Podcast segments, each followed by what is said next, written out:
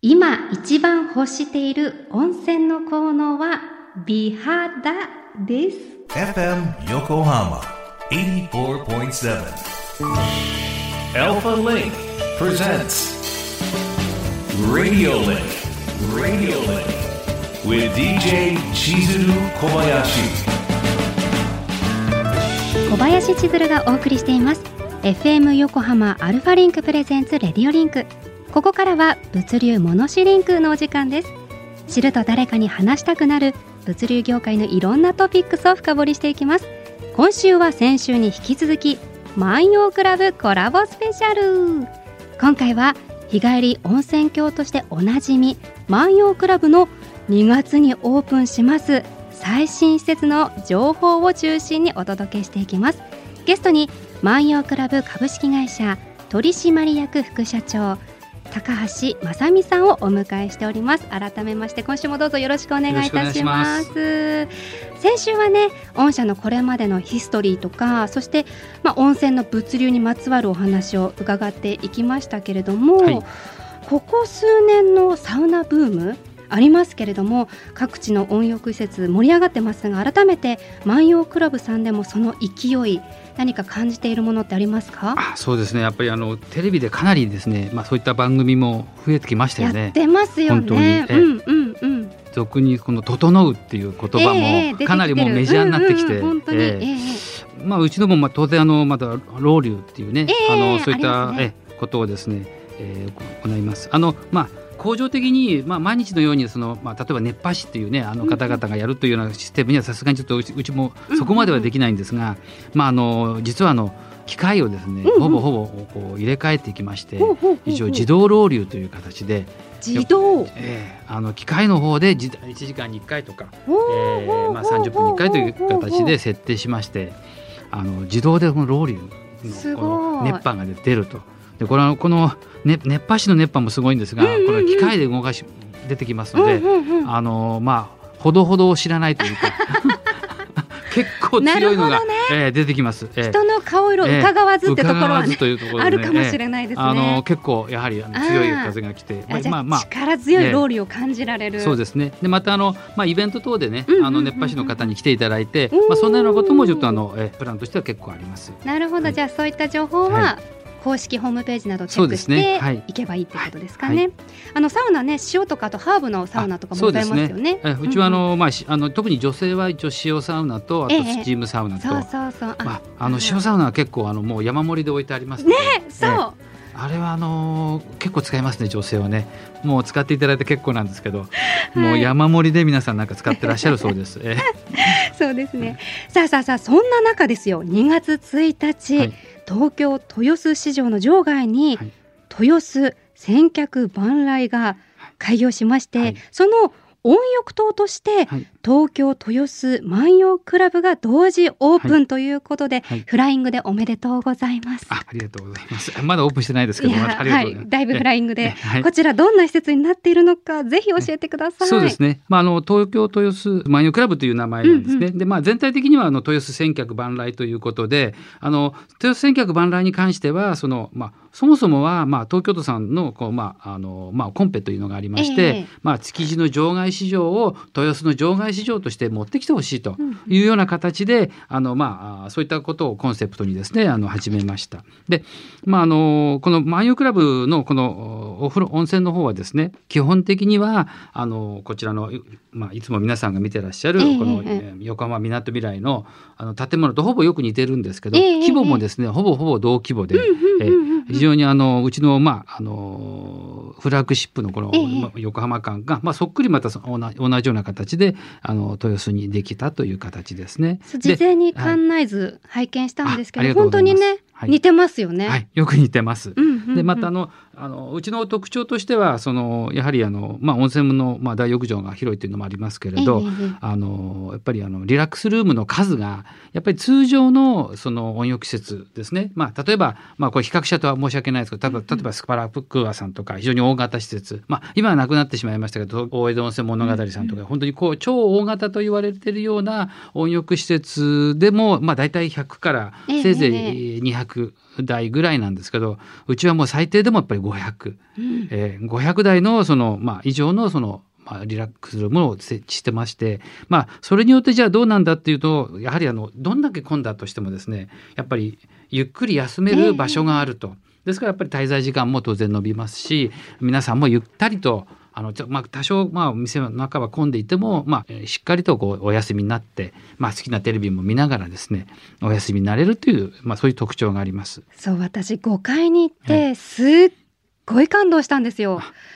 何このリラックスルームっていう。ありがとうございます。まずこう女性の、エリアもあって、いびきかけるようなルームもあって、さらに横浜みなとみらいを一望こうちょっと楽しめるようなエリア、漫画がたくさん置いてあるエリアがあったりとかして、座ると自分の耳元で、こうテレビの音量がね調節できるようになっていて、もうずっとここに住みたいっていう。そうですね、本当に家に持って帰りたいっていう方結構いらっしゃいます。いや本当なんですよ、欲しい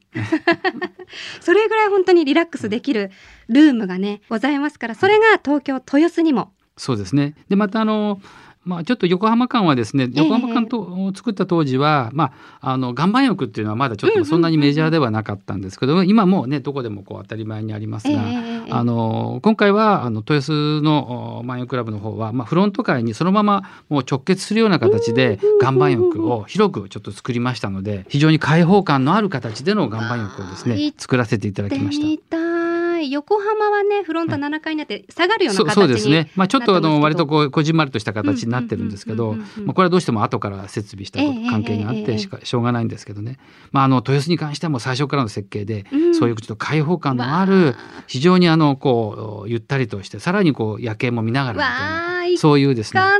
ひぜひ来ていただきたいです。ありがとうございます。改めてこちら東京豊洲に万葉クラブをオープンした目的、狙いって何なんですか？そうですね、やはり今までは1号店目が町田ということで、町田も、町田市民に叱られちゃいますけど、東京都ですけれど、やはり、東京23区の状況とはまた違いますし、横浜もですね非常にいい場所に作らせていただいたんですが、やはり東京都とはだいぶ、東京の方はなかなかちょっと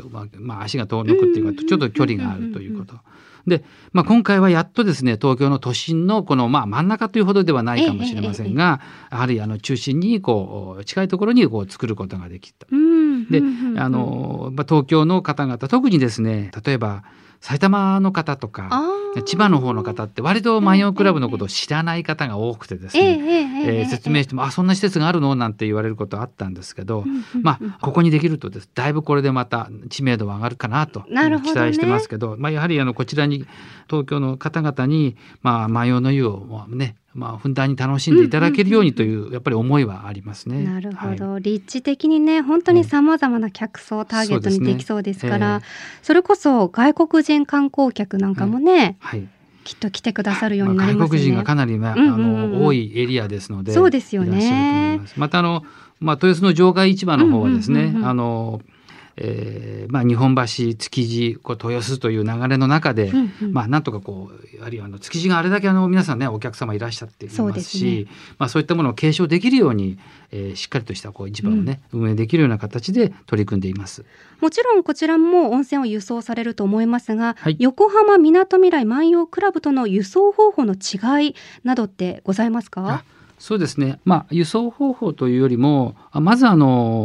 横浜みなとみらいについては熱海の温泉と、湯河原温泉を運んでいます。おっしゃってましたね。で、今回の豊洲に関しましては箱根温泉と湯河原温泉を運びます。で、箱根温泉を運ぶんですが、箱根のこの湯本からね、湯本の天成園というホテルの源泉タンクから運ぶんですが、これが大型車がこのトレーラーのうちの20トントレーラーが一番メインですけど、それが入っていけないものですから、ちょっと小型のですね13トン運べるタンクローリーでそれで運ぶという形をとってます。ですからそれで例えば天然のタンクから取水して、まず一回ですね、湯河原の、ちょっと街中にあるんですけど、そちらの、そこに、ターミナルと呼んでますけど、そちらにですね、タンクを設置しまして、そこに一旦この小さいタンクローリーで温泉を運んで、そこに入れてですね、そこからまた大きな、20トントレーラーに積み替えて、そして、豊洲まで持ってくると。いうちょっと非常に手間がちょっとかかるんですね。手間暇かかってますよね。ありがとうございます。改めて、横浜や東京など毎日ね、それこそ 3,4 回ですか、こう温泉運ぶっていうのとっても大変なことだと思うんですけれども、ドライバーさんの人手不足や燃料の高騰が叫ばれる中、温泉輸送という視点から今後の課題、展開についてどのような対策、考えお持ちでいらっしゃいますか？大きな対策というのは正直それほどないんですが、確かに厳しい状況ではあります。人件費も上がっている、ガソリンも上がっている、また運転手の、人手不足というのはね、結構今も言われてますので、そういったこともあって、非常になかなかこれからも大変だろうなということを予想されるんですが、やっぱり一番はやはり安全が一番ということで、先週お話しした通り、やはり低床型のね、安定したそのタンクローリーって言いますか、トレーラーで運んでおりますので、またやはり安定供給っていうのが一番大事で、その辺のやはりこのシフトですね、うまく回るようにですね、そこをしなきゃいけない。そうですよね。で、あともう一つは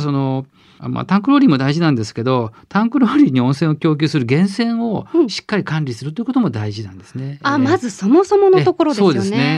ね。やはり源泉がしっかりしてないと、やはり源泉というのは非常にデリケートで、ちょっとしたことで例えば、箱根もそうでしたけど、以前ありましたよね、温度がちょっと下がっちゃったとか、白濁してたのが今度透明になっちゃったとかですね、いろんな結構割と地面の中のことですから、あまりよく僕らには分からないことがあるので、そういったところのやっぱり管理というのも非常に大事になってまいりますよね。そうですよね。湯河原の温泉に至っては自社のね、ところでっていうことをおっしゃってましたから、自社で持って所有させていただいて供給させてもらってます。そっか、まずそもそものそういったメンテナンス、気配り、心配り、いろいろあっての毎日の温泉、温浴施設っていうところですよね。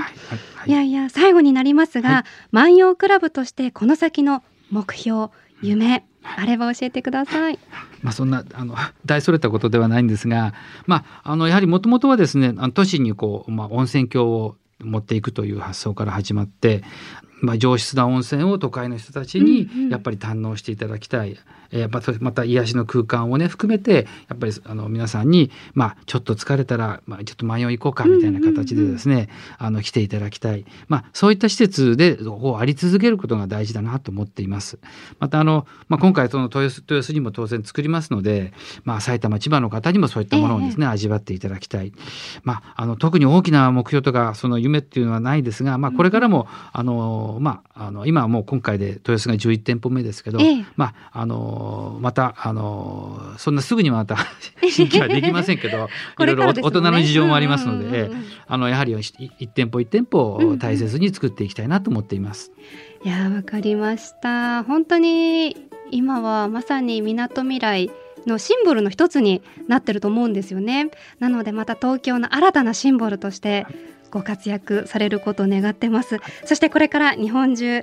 来月オープンする2月1日ですね、東京豊洲の方はお客様が海外からもいらっしゃるかもしれないというところも含めて、世界中の方々をも温泉パワーで心と体を包み込んで潤いのある社会づくりの貢献期待しております。ありがとうございます。よろしくお願いいたします。